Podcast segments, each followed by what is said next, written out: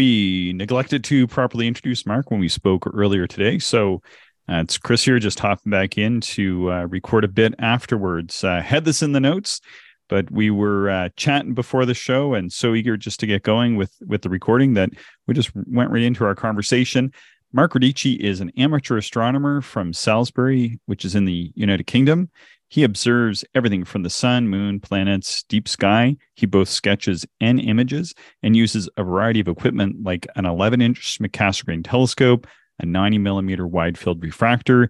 He's got four inch binoculars, and as well, he has a 14 inch Dob that he takes to his uh, local star parties there in the UK. He's a returning guest. And so if you just Google Mark Radice on actual astronomy, you'll find uh, he's been on the show a few times before. And uh, Better yet, you can actually go and check out his YouTube channel, which is called Refreshing Views. He has all kinds of really interesting content on the Refreshing Views YouTube channel, which he does just for fun, like we do. He goes into people's observatories with their permission and they give him a proper tour of it, not like uh, when they're not around or anything. And then also uh, shows you how he's observing, shows you some of his equipment that he's using as well. He takes you on uh, trips. And this time, when we're talking to Mark, he's going to tell us about his recent trip. He's really just back from this trip to the Winter Star Party that's held in Florida each year, though for the past two years it was canceled due to COVID. But this year they were up and running. And with that, we're going to take you to the conversation we just had with Mark Radice. I think you'll enjoy this one. The Winter Star Party with Mark Radice on episode 305 of the Actual Astronomy Podcast. I'm Chris, and joining me is Shane. We're amateur astronomers who love looking up at the night sky. And I'm wondering, did Mark get a tan in Florida? Oh, good good morning. Well, it's good afternoon in here in England. So, good morning to you guys in Canada. Yes, yes, it was sunny in Florida, uh, which was rather pleasant. But I've also got hundreds of mosquito bites as well. So, Excellent. what the Lord giveth, the Lord taketh away. Excellent. So we're we've been suffering through minus forty. The uh, the the only good news with that is you hardly ever see a mosquito at those temperatures. I see. It was really good. It's such we didn't have the winter star party for the last two years for obviously for the for the lockdown. So 2020 was the last time it went ahead. So 21 it was cancelled. 2022 it was cancelled. So it was really nice to get out there again. And you just have this beautiful uh, sort of tropical island. You got the palm trees. You got big telescopes. They got talks during the day, vendors, and at night, of course, you you've got the beauty of this sort of tropical southern skies. You get to look through big telescopes, little telescopes, hundreds of observers, images all together. It's a such a wonderful experience. I just mm-hmm. wish it was longer. That's the only thing I need. Yeah. Where whereabouts in Florida is that, Mark? Like what's the nearest major center or where do you fly into? What, you know, some of those logistics. So I flew from London to Miami. So it's about a 10 hour flight. And then stayed overnight at the airport hotel, picked a hire car up. And then I say it's about a three hour drive south from the airport down. So you drive south. Uh, you know that film with Arnold Schwarzenegger when they fly the Harrier jump jets?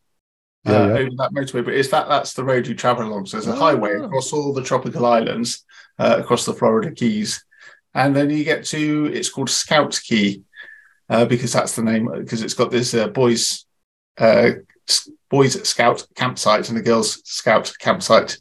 So it's about a three-hour drive south of Miami. Next big town will be Key West, which is the town at the very mm. end. And then if you go further south, the next light pollution is from uh, Cuba, from Havana. Wow. That's awesome. And did I so you you had sent us some photographs and uh it looks like you brought a tent and that was your accommodations while you were there? Yeah, so the the family don't come, so it's just me who has this trip from you know northern Europe to the tropics of, of Florida. So everyone at work and at home says, "You what? You getting to Florida for a week and without your family?" So I do have to point out I do camp for a week at the at the campsite. So I put got a little one man sort of backpacking tent, uh, and then put all my so in the cabin on the aircraft I put my Megrez, my 90 millimeter William Optics Megrez, camera, binoculars, eyepieces. That all comes with me in the hold. Sorry, it all comes with me in the cabin. In the cabin, special carry-on bag. And I put the tripod, I put my tent, sleeping bag, clothes, etc. They all go in the suitcase that goes in the hold and so I can yeah, so I can observe, stay stay there for the week. Some people uh, hire an RV or drive an RV, and they they they camp in those. So you can either camp in a tent or camp in an RV. And some other people they they also will stay locally, and then you drive in and out, you know, get mm-hmm. a get a get a hotel room or a motel room, and then drive in and out every day. And I'm amazed. So people say to me, "Gosh, you come, you come a long way. You come, you know, flown all that distance and stuff." And I speak to people who come from your part of the world, you know, from from north of Toronto or Montreal, Quebec, and they've driven for three days to, to, to, get there. And then, of course, at the end of the week, they're driving three days to get back. Mm-hmm. And I, I think, oh, I, I jump on the plane, I drink a gin and tonic, and I watch a movie, and I have a sleep. and yeah, the next day I'm at the star party, and, and yeah, they, they've had that huge, huge, huge long drive. So I'm very impressed. Uh, yeah, yeah. So, about how many people attend? So the numbers were really down. So when I first went a few years ago, obviously long before lockdown, uh, there, were, there must have been 500 people, I'm guessing 500, wow. 600 people from from all over, uh, you know, the sort of northern United States, a few Europeans, a few Australians. This time there was only a few hundred. I'd say 300 people, I think there was. And I don't know if that's a legacy of COVID and lockdowns and people being nervous to travel. But yeah, the numbers were really down. So there's a lot more space, a lot more, uh, lot more room to move. But uh, conversely, therefore, there were fewer telescopes to look through. So mm-hmm. numbers were really down. But, you know, we still had an awesome time. You know, we observed every night. The last night was really windy. So I was doing some sort of landscape shots, you know, trying to capture shots of Orion and the palm trees and that sort of thing. So yeah, we observed, observed every night, but you know, for hours at a time. Yeah, right on. So this wasn't your first trip though to the Winter Star Party, is that correct? You've been there before? Yes, I've been been several times before, and it's oh, it's such a tonic because I don't know if it, you know, do you guys get bad winters in Canada? Do I need to ask this question? winter? I, I don't know what you speak of. T-shirt and shorts all the time, isn't it, up there? So in well, in the UK, we don't get the extreme colds that you guys get. You know, we, get it can be very it can be cold, but I mean, you know, really cold snap down here in southern England would be sort of minus 10 degrees Celsius. Uh, but most of the time, it, yeah, it's sort of that grey, damp, cloudy, you know, not quite cold, but not not hot. And then you land in Miami, and I come out to the airport. You know, we go to stay at the airport hotel, and it's 20 degrees Celsius, you got the sun shining, and it's what you can just feel your, you know, your vitamin D levels start climbing straight away. so yeah, so I went in 2014 was the first time I went. I just had such a blast. I thought I've got to do this every other year. I try and do it. Mm. Uh, sometimes a bit more, and obviously not for the last couple of years with with travel restrictions in place. So when you camp there, can you just go and kind of set your tent up anywhere? I, I was kind of surprised to see that I know people have gone before in the past and they've rented, I think what used to be called chickies or there's these big tents you can rent and that sort of thing. But um, what what kind of cost is involved? Like, do you have to pay for sort of that? Well, I'll tell you what. Then I will. While I'm answering the question, well, I'll tell you what. While I'm answering that question, if you you can Google the cost, if you and I can't remember what it is, like a couple of hundred bucks or something like that, and you have to pay to for your ticket to get into the Star Party. Then you pay camping or RV fees as well. So they used to have what they called chickies. So the first time I went, I camped. That means you got to take a tent and a sleeping bag and all that sort of thing.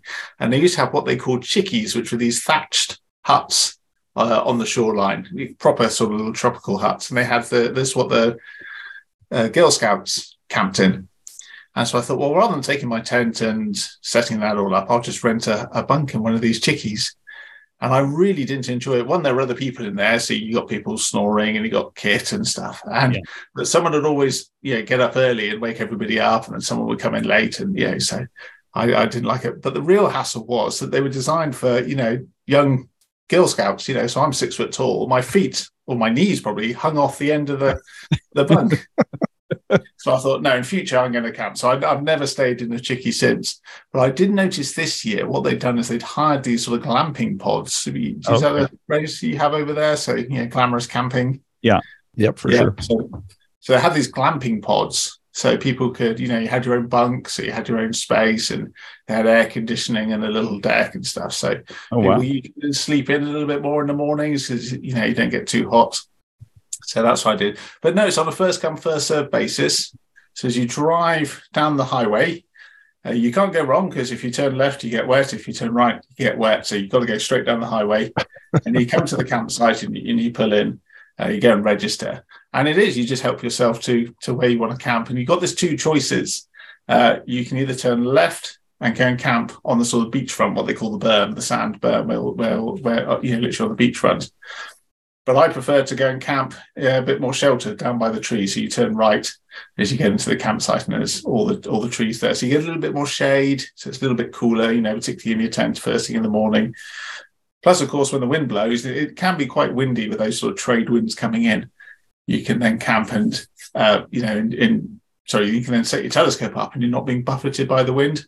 Hmm. And some of the guys who rush to go and set on the berm, the beauty of the berm is, of course, you're away from all the trees. So you can see right down to the horizon. You haven't got any, you know, restrictions. So if you want to image, if you want to observe with the big Dobsonians, then, yeah, that's the place to be. But I actually prefer to be on there. Yeah. With my little telescope, it's only a 90 millimeter refractor. I can lift it up and move it around the trees. You know, so trying to think some of the low objects, some of the classics, you know, Omega Centauri, Eta Carina, you know, obviously you can't see those from, from England, can't see those, uh, well, pretty much sort of southern from Europe. Yep. And then, you know, there they were just skirting the tree line. So I picked my telescope up, moved them to one side, and I could see them through a gap in the trees. But I wasn't being blown over by the wind, by the strong wind. So there was there was that much wind there. I guess it'd be pretty exposed in that location. Yeah, and sometimes it's different weather systems coming through. So there was a couple of nights when it was quite windy, but yeah, we were sheltered by the trees and yeah, managed to carry on observing. Nice. And how cold does it get at night? Like, uh, you know, does it get like 20 degrees or does it stay like around 25 or what's the nighttime? Um, well, gosh, sometimes it got quite cold. You had to go and put, you know, a fleece on or a jacket. It would get that cold. sometimes inside my house. Yeah yeah. Wearing a fleece jacket right now, in fact. So yeah, sometimes you put a uh, you know yeah trousers, pants on, or something like that, mm. just because the mosquitoes, the little no-see-ums would come out. Mm-hmm. there was one day when it rained, and then the next there was no wind that night, and you could just feel the little bites, you know, coming in because there was no wind. But the nights that it was windy, uh, you did definitely could observe for a bit longer. And there was one night where it wasn't windy, and you could just feel the humidity, you could feel the dew almost forming on every mm-hmm. on every optical surface. Do, so do a lot of people camp, do a lot of people camp there? Yeah, so yeah, I would say three quarters of the people camp there. Hmm. So three quarters of the attendees must camp, and then I would say some people are driving in and out, uh, and then some people are in the RVs as well.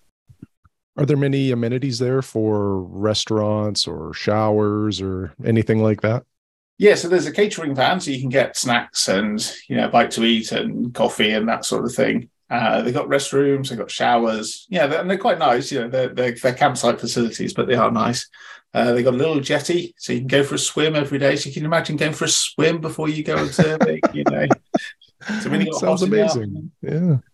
So one of the things I try to do every day, and I've still got to process the photographs, was I photograph the sun. So every day I photograph the sun through my Herschel wedge, so I can see the sunspots. Mm-hmm. So over the week, you obviously see the sun rotate. Oh, cool. sunspots were coming and going. So one set of sunspots disappeared over the limb, and another set would appear.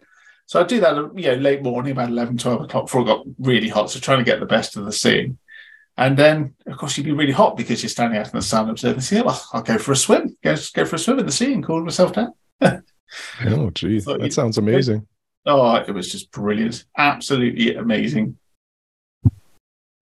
So, what other equipment did you take? You took your little Nani uh, Megrez. What what other scopes or binoculars or anything like, like that did you take? Or was so that I took my little DSLR camera and the and some lenses. I have the eyepiece, so I have my eyepieces, binoculars, that sort of thing on the 90 millimeter meg. But I was I was very fortunate because on one of my earlier trips, I, I, was sort of lucky to be camped next to a group who are who are regulars. They go every year without fail.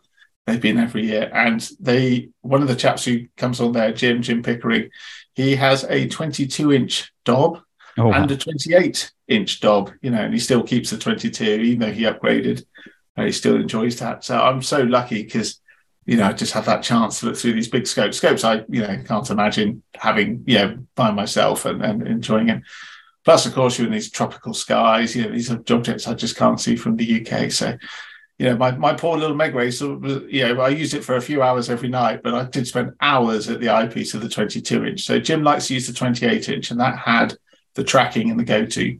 So he would be looking at that. And sometimes we'd observe the same objects and compare the views and we were trying to explore stuff together.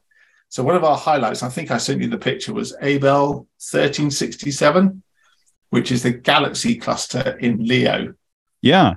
And so a bit like Mark Markarian's chain, you've got an eyepiece that's full of galaxies, but it's about 10 times richer. I mean, there, there, there's loads of galaxies and all close together, all touching. The problem is they're about 10 times fainter as well, so a lot further away than Markarian's chain.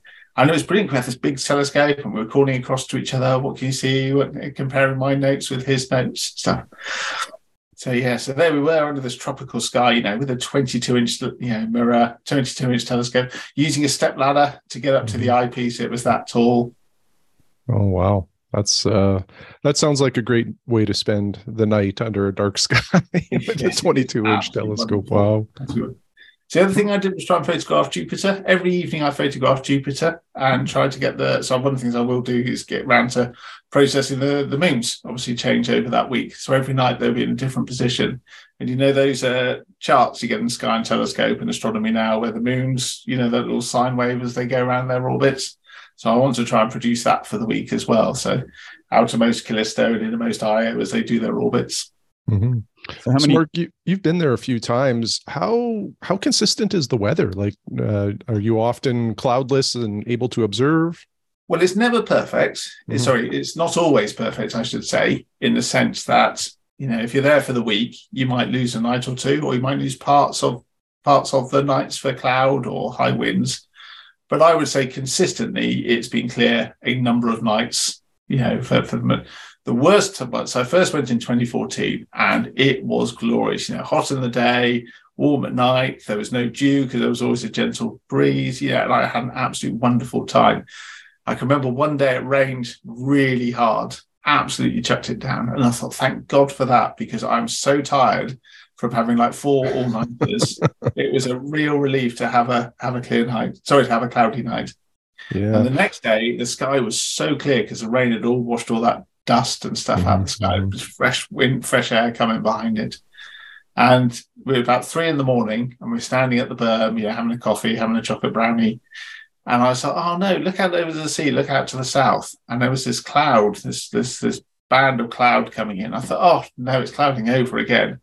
And the guy next to me said, no, no, he said, that, that's not cloud, that's the Milky Way rising. Oh wow. the summer Milky Way. And I thought it was cloud, but of course it was out to sea. So there's no light yeah. pollution out to sea. Oh, yeah. So I would say it's consistently, you know, it's good. You're gonna you're gonna get some, you know, multiple hours of observing it over the week, and I, I do more observing in this one week than I do in yeah whole months back in England. Oh yeah. Well, mm. just because you dedicate the time, so I don't mind staying up till three or four in the morning because you you can have a lie-in or try and lie in in the morning, whereas of course back home with work and family, it's not so easy to do that. Yeah, yeah. Well, certainly when when Chris and I go down to grasslands for two or three nights, uh, I'm usually pretty much a zombie by the end of that. So I can't even imagine, you know, a full week. But like you say, I guess when you sort of plan for it and and that's the purpose, you you know, you yes. find probably opportunities for the odd nap or or you know a little additional sleep. So yeah, so it, the worst thing was what I hate doing is coming back. You know the it's lovely to see the family. It's lovely to be back home, but you know it's cold and grey, and I'm like, oh god, where have I come back from? then, yeah, so it was it? So I flew back on Monday morning. So I landed Monday morning. I hadn't been to bed because it's the it's the overnight flight from America back to the UK.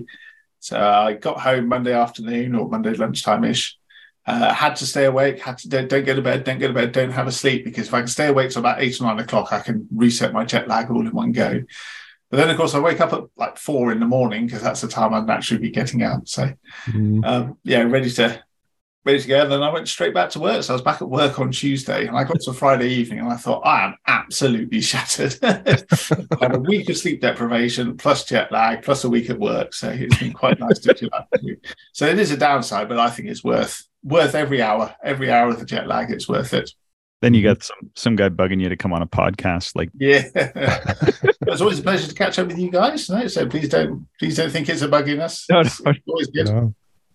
What uh, I was wondering though, because um, I was looking at the website um, in preparation for this, and you mentioned just like uh, going for a swim and doing some other things of that nature. But what other activities are on during the day? You, you sent me a picture of a of somebody giving a talk. Um, are there talks every day, or, or how yes, do they? They they had they had trade stands. So there were trade stands were a bit down this number, I think, because maybe there were fewer attendees, or maybe just a I don't know some side effect of the cancellations last year. Mm. Uh, so there weren't many trade stands, but there's always yeah earlier experiences, and hopefully in future as well there'll be more trade stands. So you, you know I get quite nervous with my credit card. You know what am I going to buy? uh, what have I forgotten that I need to replace? You know for for the week. So they have talks during the day as well. So there were two talks every day. Uh, there's a second hand, sort of, you know, bring and buy sales. So people are selling stuff, people are buying stuff as well. Uh, we went out as well, went out a few days. You know, you can go into town and go grab a bite to eat or go for a walk. Some people went to Key West as well, which is quite a cool sort of bohemian place to go and visit. People get fishing or out to the coral reef. So there's loads to do. There's, it's, it's, yeah, it's a, it's a week in the sun. Nice. Very good. And like, so it sounds like there's a bit of a beach there. It's, it's a pretty small, it, it's a bit of an island that, that you're on there, but it's pretty small, isn't it? Yeah, but I mean, it, it would take you several minutes to walk, you know, the length of the, the campsite, and that doesn't take it take you the whole length. You can then jump in your hire car, which is what I had a hire car for the week, and the next island over, the next island up the highway is called Bahia Honda, and that's a nature reserve. So you pay your entrance fee. You've got a little cool little boutique shop, little place to grab a bite to eat, and again you can visit the beach there, swim, and it's all the nature reserve as well. Uh, so yeah, so there's lo- loads to do, loads of things to see. Yeah, but I'm, I'm I quite enjoy just chilling out for a week and yeah, catching up on some reading, yeah, getting getting my notes ready for the night, and yeah, enjoying visiting other, you know, looking at other setups and other telescopes. Yeah, you mentioned buying some stuff. Sounds like you bought a, a flashlight for a change. Oh yes, so well, this, I brought it with me. Actually, you'll be well impressed with this. So this is a Explore Scientific red flashlight. So it's quite cool. But one of the things, so I put this on my old flashlight. It's got the lanyard. Nice. So you put it around your neck because I'm always putting my flashlight down. And then I think, where the hell did I put it? Because I've turned the light on. you're, you're, moving around in the dark trying to find where you left it. But of course, you can't see it because it hasn't got a light on. so that's how I treated myself to, the big spender that I am. And uh, what else did I buy? So I bought a, so I got my Herschel wedge, which I use for my white light solar observing so I can see the sunspots but the view is still quite bright when you look through the eyepiece. So you have to have a, a, neutral density filter or polarizing filter just to reduce that glare down to a, to a comfortable level. Yeah. Uh, but mine's still in my cupboard back in England. So I actually bought a second-hand moon filter. Uh, so ironically, I was observing the sun while using a moon filter. So I could bring that glare down just to a sort of a comfortable level for the eyes. So speaking of the things you're observing, um, you mentioned taking a look at the galaxy clusters and uh, and that sort of stuff. Um, what was sort of the best things that you're able to see that you can't see um, back in England, which is a very similar latitude as as where we are in Saskatchewan? Well, so my favourite site, without a shadow of a doubt, has got to be in the small hours of the morning, watching that Milky Way rise above mm-hmm. the sea, uh, being able to see, you know, the whole of the uh, was it the sting of Scorpius, and you got uh, Sagittarius, and all the star clouds and all the open clusters. It's such a beautiful sight, being able to see that you know, absolutely wonderful. And of course, we can't see a lot of that from from back here. Uh, but you get to see famous sort of deep, deep, sky objects would have to be Eta Carina. Mm-hmm. Because if you think the Orion Nebula is big and bright, you know, the Eta Carina is is huge, much bigger. Uh, and we're only seeing it a few degrees above the horizon. So some nights it's not observable just because if you've got cloud and haze low down, you know, Eta Carina just sort of poking through quite weakly.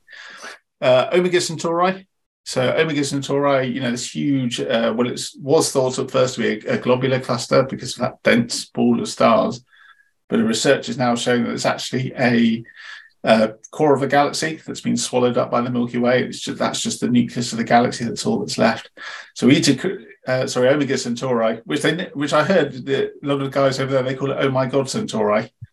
so my God Centauri is setting I mean, even in my little 90 millimeter telescope, you know, it, it's a big, big cluster, you know, way, way bigger. And then M13 will be rising up in Hercules, and that's our big globular cluster up here, up in the up in the north of Europe. So it's interesting. You can swing with my with the telescope. You swing across and you have a look at M13, and you go, "Oh my god, it's about a quarter the size, quarter the diameter." so it's a it's a big, big cluster, and you just can't see that from back in back in the UK. Um, what else I have a look at? So one of the other tri- things as well about Florida is, you, if the sea temperature is the same as the land temperature. So maybe in the small hours of the morning, the two equalize, and there is no poor seeing. The seeing is just perfect. There's no mm. turbulence. And I sort of read about this, and I and I never really experienced it. But there's another guy called Bruce who was camped a, a little way down from us, and he's got this 12 inch f8 planetary Newtonian. Ooh. Which looks like a huge circus cannon, absolutely. But he's he's flocked the inside. He's got uh, baffling. He's got a cooling fan. He's got this tiny secondary, very thin spider vanes. Absolutely. I mean, when you look at the primary mirror, you can't see the tube. It is that dark inside. Wow. Absolutely. You know, all homemade, all amateur, you know, telescope making made. Mm-hmm. mm-hmm. And he had with a pair of binoculars looking at Jupiter, and Jupiter looked like a ball bearing. Yeah, it looked like a Voyager photograph. Wow. You, you could see, just just look, you didn't have to adjust your eyes, you didn't have to wait for a period of good seeing. You could see those features inside the Great Red Spot. You know, you could tell which moon was which by their relative color and size. You know, you, you, oh, there's Io, it's small and orange, and there's wow, Europa's white and Ganymede's bigger and grey. You just by looking, you can see the different moons and stuff. Holy and the thing was just perfect. Yeah, just there was just no no tremor. Wow. wow. Yeah, that so that 12 inch f8 is that uh, I think you sent a photograph of that one. Was it blue? Yeah, that's right. It's Big Blue. He's called uh, Bruce calls that. So I'm going to do. I actually spent some time with Bruce, and he talked us through the design and how he built it. So I'm going to going to do a YouTube video on that. So I'll edit that down and uh, get that done. But if anyone's into making a telescope or optimizing the views, there's loads and loads and loads of tips in there. But because it's 12 inch f8, it is a huge. You know, the tube's eight foot long. Plus, it's got the bit on the front as well. So it's actually a 10 foot long tube. and and does it uh, I, I, didn't look at the photograph too closely. Does the tube separate for transportation? Yeah, so he well, he's got a big pickup truck because I think you okay. need the, to, yeah, but the, the, the front end comes off, so he can pick it in, put it in there. But he has it on a one of those English yoke mounts. Have you seen yeah. those? yeah, like the Palomar observatories. Yeah. And I mean, it's just a whopper of a mount. You know, it's absolutely it's all homemade, all made on in his machine shop. You know, on his uh, wooden machine shop. So it's at, you know, it's not a grab and go telescope, but he's there for the week. So, you know, he sets it up on the first day, gets it polar aligned, you know, it tracks perfectly, and he's there for the week, so he can leave it there. Sounds sounds like a dream setup. so, and that's the sorry, to, sorry to interrupt you there, Chris, but that's the beauty of the star party mm-hmm. is that you wander around and Jim's looking at you know this Leo galaxy Abell cluster and there's you know 12 galaxies in the field of view. Um, my little telescope's looking at Omega Centauri. Bruce is looking at Jupiter. You know, and you can just wander around having a look through all these different eyepieces, and you know, someone will be imaging something over there, so you have a look at their what they're what they're photographing and capturing and stuff. It is you know, we're all of a like mind. We're all, all there to enjoy it, enjoy being under the night sky. So it is really good fun. Mm-hmm.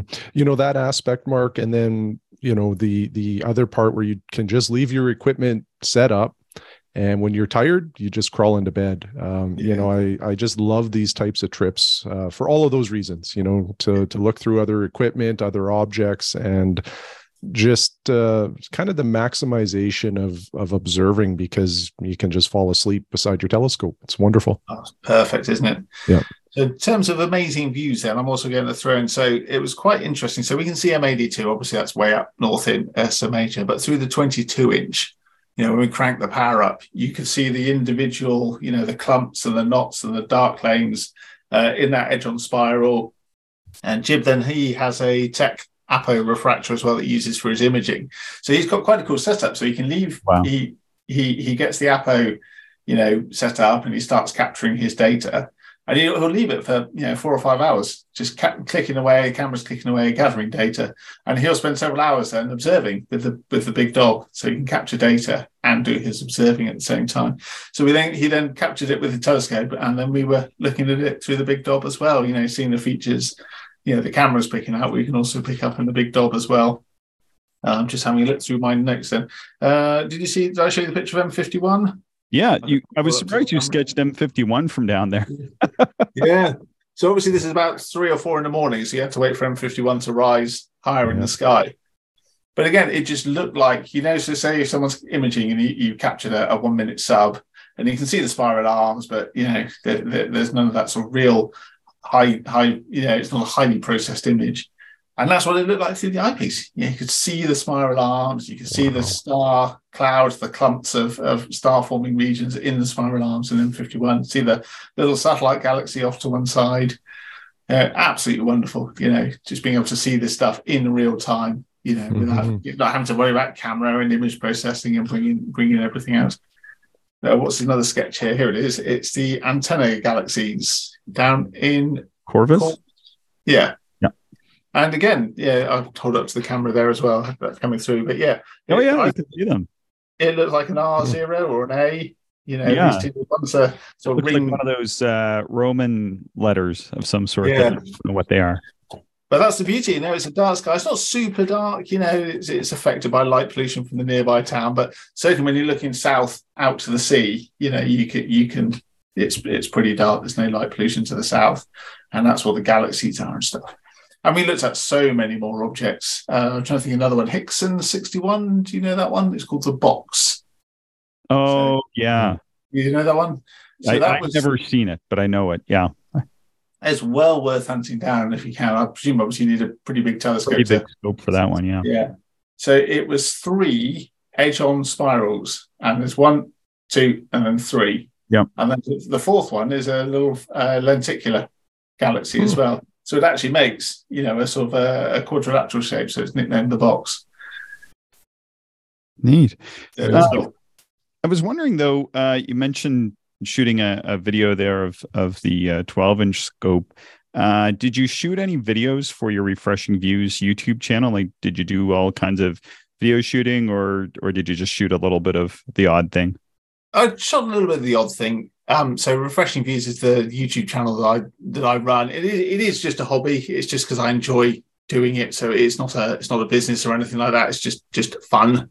And work's been pretty busy over the last few months. Yeah. So it's really nice actually just say I'm not going to do work. I'm not, you know, capturing. You know, it's not it's not a work trip. This it was just to enjoy being at the Star Party, looking at these beautiful southern objects, big telescopes, observing with other people and not nice. be that person who wanders around with a camera, you know, trying yeah. to capture things.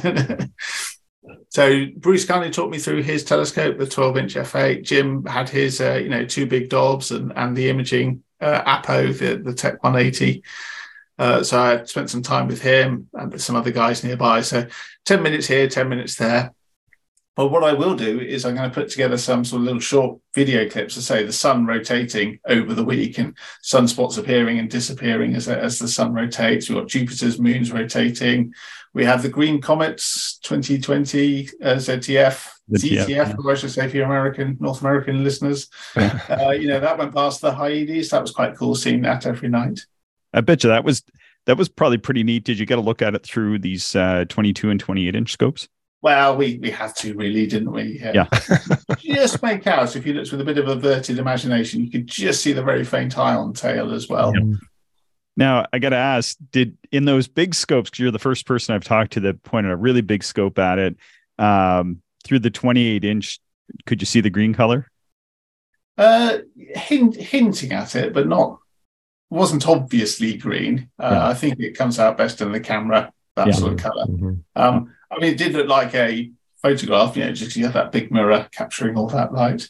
Yeah. I don't know if you, I had a question for you guys then. So in the UK, it hit it hit the press. You know, the press was talking about this bright green comet, and mm-hmm. first time to see it for fifty thousand years. You must go out and see it. And I was thinking it, it was quite hard to find. You know, you had to. I could just see mm-hmm. it as a smudge from my sort of village location. You know, if I knew where to look, was it went past Polaris, and so I knew where to look and could find it and see it. And, you know, saw it naked eye, saw it with the binoculars, saw it with the telescope.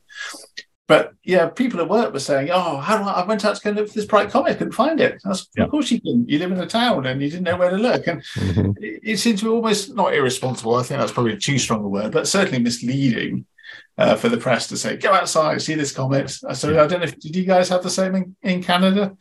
Yeah, I had similar experiences at work um, where f- folks would ask me about, you know, uh, if I've seen the comet, and then a few of them attempted it themselves. And similar story, just explained that it's it's kind of funny how well, maybe not funny. It's just weird how the media latches on to some of these astronomical events and makes them sound uh, spectacular when in fact they're some of these events like a supermoon or Yeah. Yeah. you know this green comet were really not as spectacular as other events that uh, we've experienced so it's unfortunate that the media builds things up because I, I think that at the end of the day it maybe steers some people away from astronomy because they hear about this amazing bright comet they go out they can't find it get frustrated and maybe that's their their astronomy experience which is too bad but Yeah, there's a joke uh, magazine in the UK called Viz, which is kind of an adult's rude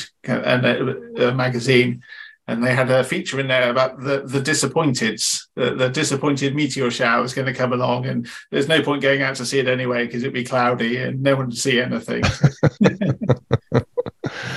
so mark have you gone to other star parties as well uh you know uh, say closer to home or abroad Yeah, so we've got to star parties in the UK. So our big two, there are more, but there are big two. So one is the Kelling Heath, the Norfolk uh, Equinox Star Party. That's one I spoke to you about last time up on, on the English coast. Yep. And that's good fun. And again, you know, a few few hundred observers, big telescopes, little telescopes, yeah, sort of social thing. Uh, but that's only for a sort of a long weekend that the actual main event is, whereas this winter star party is for for a week. Uh, I'd love to do some of the other North American ones, or even better, go to like Australia, do some of their star parties. Mhm. That would be awesome. Mhm. And I do Yeah. think one day when I'm retired, I've fortunately got too many years to go yet, but doing, you know, going out to Florida in February for the winter star party, and then you'd have Cherry Springs, and then you'd have Texas Star Party and Okie Yeah. Tex, and you'd finish up. There's one in British Columbia, isn't there? The Mount Co- Kobau, is that how you pronounce it? Yeah, yeah, I've been to that one. It's uh, get a good vehicle. Yeah. That's gonna Yeah. that's gonna challenge your your driving and uh, and other skills on the way up. Yeah. But I think just to have a sort of six month road trip, you know, to combine, you know, exploring North America, but do, do it in an RV. And yeah, be, I think that'd be good fun to do. Because your, your, nearest one's grasslands, isn't it? From what you were saying earlier? Yeah, Yeah, well, we, really just do the grasslands as more like a public outreach event than Okay. than a proper star party. Uh, people should kind of know that. I think initially I kind of hoped it would be, you know, sort of evolve maybe into more like a regular star party, but there's a couple limiting factors. Uh, it's extremely remote. It's it's the darkest place that I've ever been to, but it's just so remote, and it gets uh, it gets toasty warm during the day. You know, you can be up into the mid 40 degrees Celsius with like Wow. percent humidity. It's it, it is a little bit rough. So I kind of I kind of get it, but it's sort of something I think everybody should experience at least once. So we bother to haul the telescopes down there and um, get ourselves set up, and and people come and take a look. And yeah, it's always funny because people show up and they're like, "Oh, it must it must be really this must be the hottest weekend of the year down here." And I'm like, "It's it's just hot down here." Yeah. And that's Yeah. where you had the bison. The bison were wandering yep, past. that's where the bison are. Yeah. Yeah. wow. But there, there is another like there is one big star party in Cypress Hills, which is um, so uh, to the west of us, uh, the neighboring provinces Alberta. Cypress Hills is an interprovincial park. It's it's right on the line, and uh, every August new moon is the Saskatchewan Summer Star Party there, and that's a proper star party where there's usually about 300 astronomers that will attend and presentations during the day um and it's uh it's the highest elevation in canada east of the rocky mountains so Okay.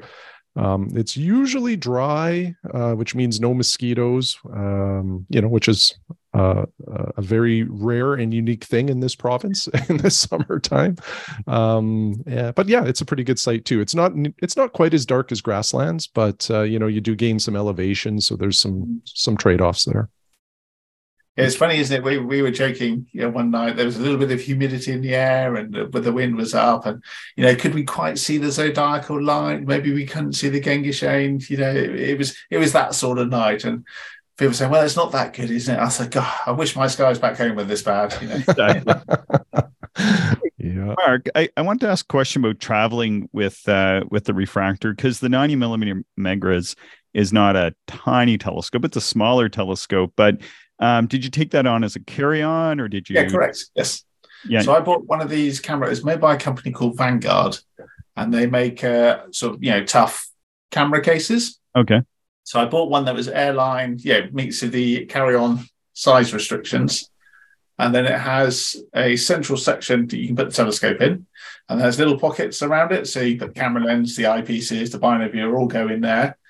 Uh, little finder scopes, I have a little red dot finder that all goes in, sketching kit, spare batteries, uh, you know, notebook, pocket sky atlas, that can all go in the case.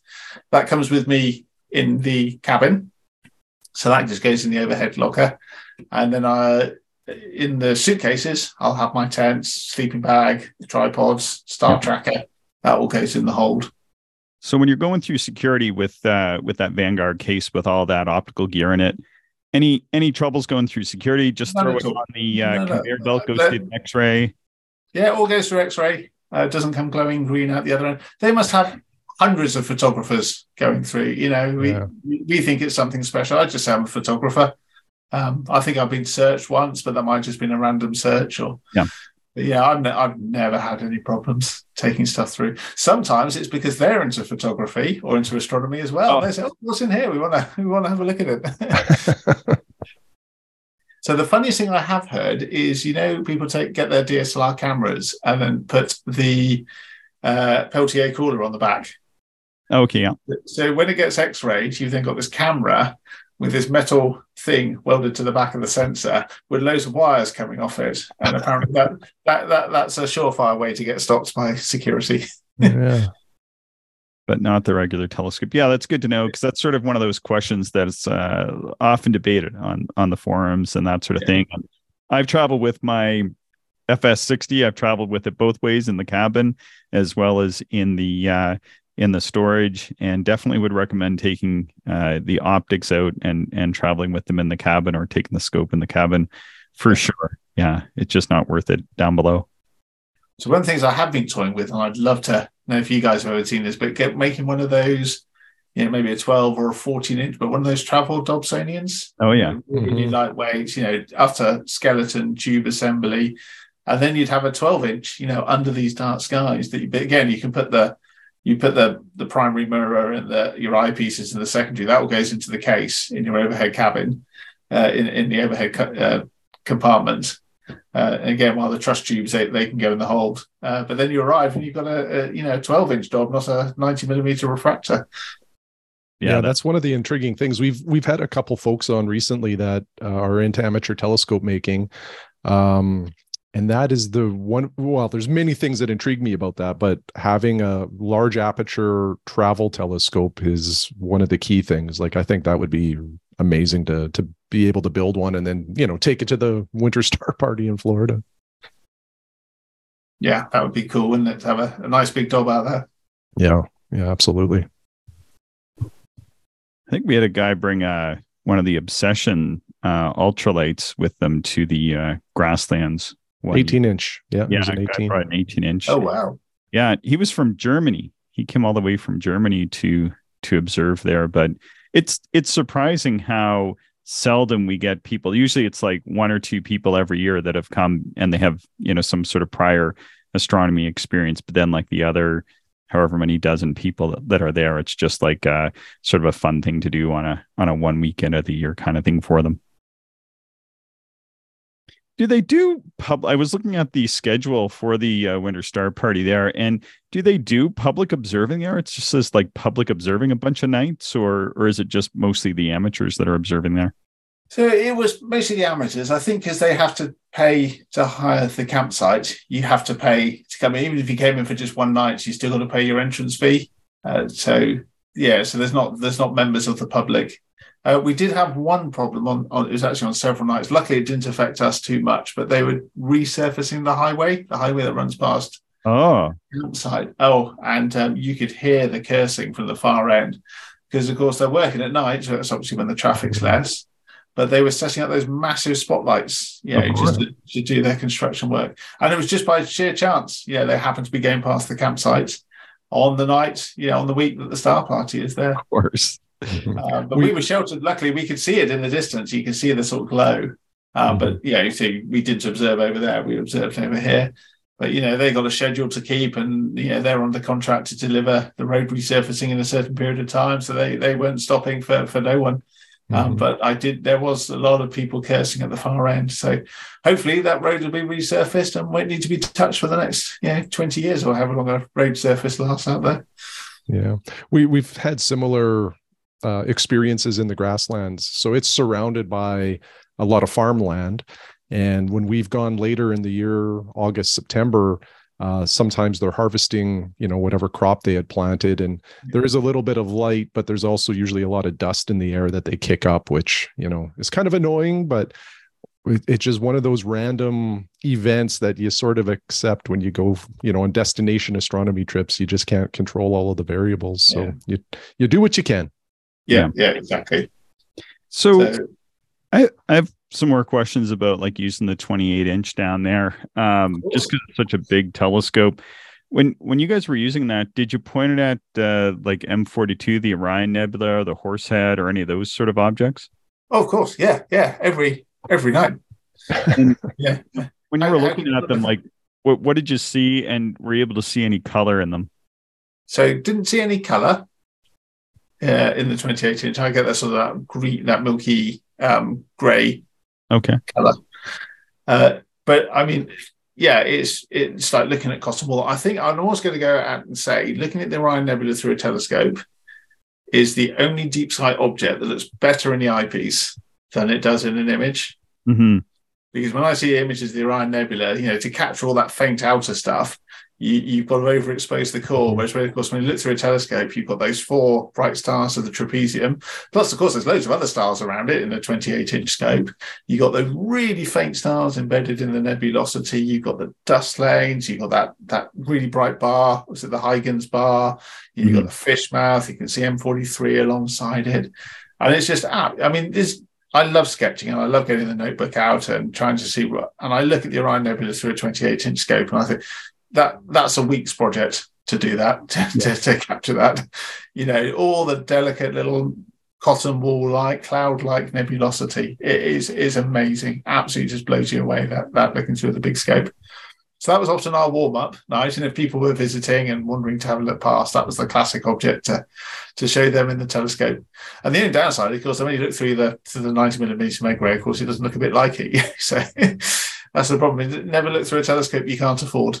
Yeah, that's that's good advice. I like it. So yeah, what else? We, I mean, yeah, M81, M82, the the you know all the classic objects. I'm just thinking off the top of my head. M1, the bright comets.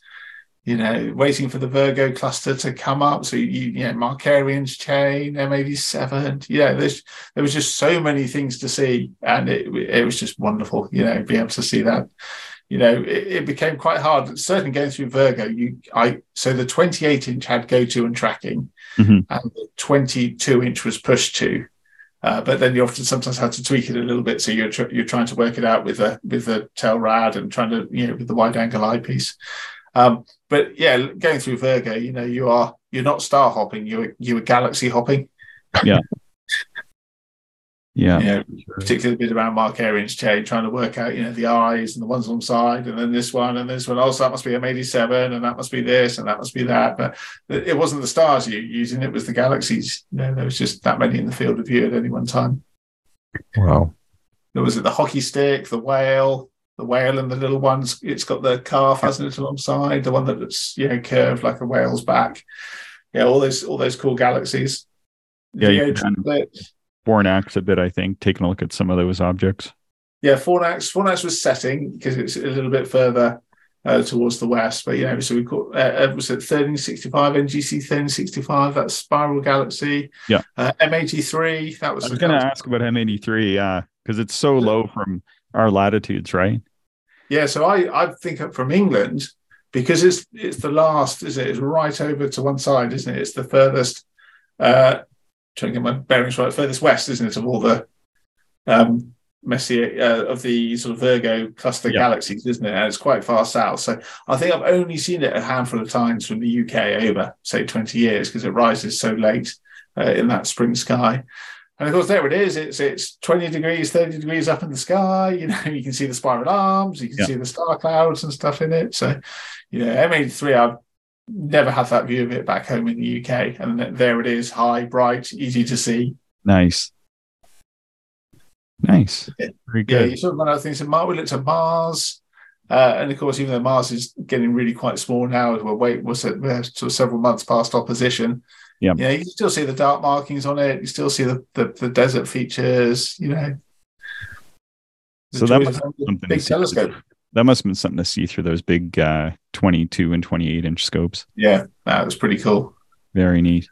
Very neat. So, if someone was going to go to the uh, Winter Star Party there in Florida, uh, what would be sort of some general advice? Like, how much planning in that did you have to do to kind of get geared up to go, or or is it pretty easy to to go in there since they cater to uh, astronomers?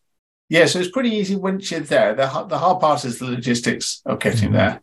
Yeah. So, of course, you got to make sure you got accommodation sorted. So, are you going to camp overnight? Are you going to stay locally and drive in and out? Have you got a vehicle? Uh, travel, uh, yeah, getting all the the sort of um, what you have to do. The American, what's the American thing? Got to, well, we have to. I don't know if you Canadians have to, but we have to do an ESTA, your uh, the travel authorization. No. So you got to type all You- that stuff you in. go. Yeah, you just cross the border, don't you? We used to do the same in Europe, in, in Britain, but for some reason we decided we didn't want to travel freely and easily. So. um, anyway, so yeah, so yeah, so logistically it's hard. Once you're there, it's fine. I had a hire car as well because, of course, I flew into Miami and then stayed overnight at the airport hotel. So you know, it's a long day. You know, you got two, I'm a couple of hours from London, so it's a two-hour drive. You've got to be there two hours early, and it's a ten-hour flight. So the last thing I want to do is then jump in a hire car and drive for three hours. So I stayed overnight at the airport hotel and Yeah. drove to the following morning. Uh, yeah, so I think that's that's what I say. Logistics is the hard part. Yeah. And when I was there, I mean, I think you'd have a great time if you took a pair of binoculars, yeah, a camera on a tripod, and you know, introduce yourself to to the people around you. You know, you you'd, have a wonderful time just just by doing that. Everyone's so friendly. You know, the talks, the the speakers, the presentations. It's really good fun. Uh, sun cream, mosquito repellent. You're definitely going to need that. And then, yeah, also the other thing I also do is I have to buy a, a chair, a, a, a seat, because of course you, you can't stand up for the entire week. So Oh, right. every week Yeah. I buy, I drop into the oh, my brain's going much too much now. But what's the sort of hardware, the American hardware store that's in every town? Home Depot. Home Depot, and then you go into the one in Marathon, you buy your little camping fifteen dollar uh, chair, uh, and of course the last thing I want to do is put that on the plane to come back because that's going to put me over my weight limit. So every year I give away a chair, you know, just I keep saying you got to bring it back so I can then use it, you know, ne- next year. Uh, so- Never see it again. Yeah. Cool. So, yes, that's, that's that's sort of the routine. So I so they opened the gates at midday, or they did early. Well, the problem was they had was this construction traffic, so they had to open that. They didn't want a big load of uh, cars all parked up outside uh, outside the gate at midday. So they actually opened the doors earlier this time to avoid that sort of cars getting in the way of the construction traffic. So you, you then have that charge at midday to get into the to, to pick the prime spots. But luckily, everyone goes to the berm where the, the, the horizons are better. So I then turn right and, and nip into the sort of more sheltered spots down by the trees. Yeah. Last question for me, Mark. Um, and and I'm not sure if you would know or not, but how many uh, how many people come from outside of North America, or is there very many at all? There's not many, not Yeah. many. I'm I'm amazed at how many people come from you know the the sort of further away states. You, know, you get a lot of people from Florida, Carolina, Georgia, you know, sort of states around. Uh, sort of relatively local, but even say people from northern Florida still got an all-day drive. You know, it's still Yeah. six six hour drive from, from northern Florida. Uh, but I would there's not many, not many who had different accents. Um, but I say I take my hat off to the people from Montreal and Quebec and you know northern Toronto from Ontario. It's a three day drive to get there. They reckon about twenty hours driving.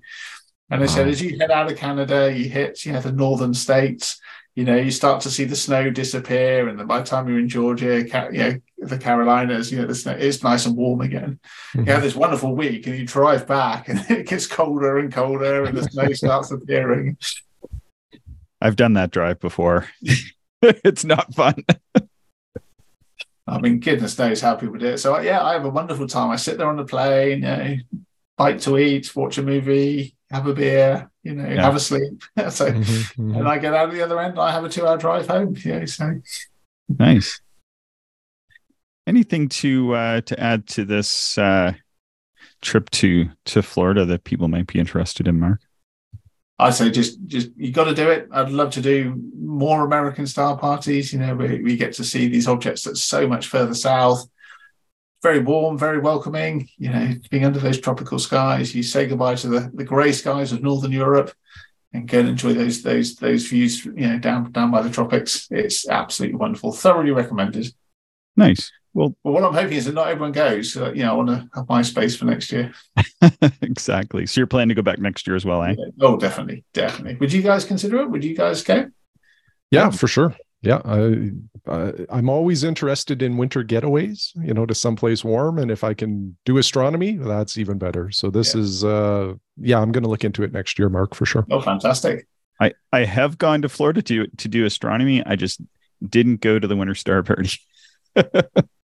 So the one I'd love to do, and I read about it in Cloudy Nights, they do one in Australia. Uh, I can't remember Oz Sky. The Oz, yeah, the Oz. Sky. Yeah, somebody was sending us uh, info on that. Yeah, that one looks like a great time.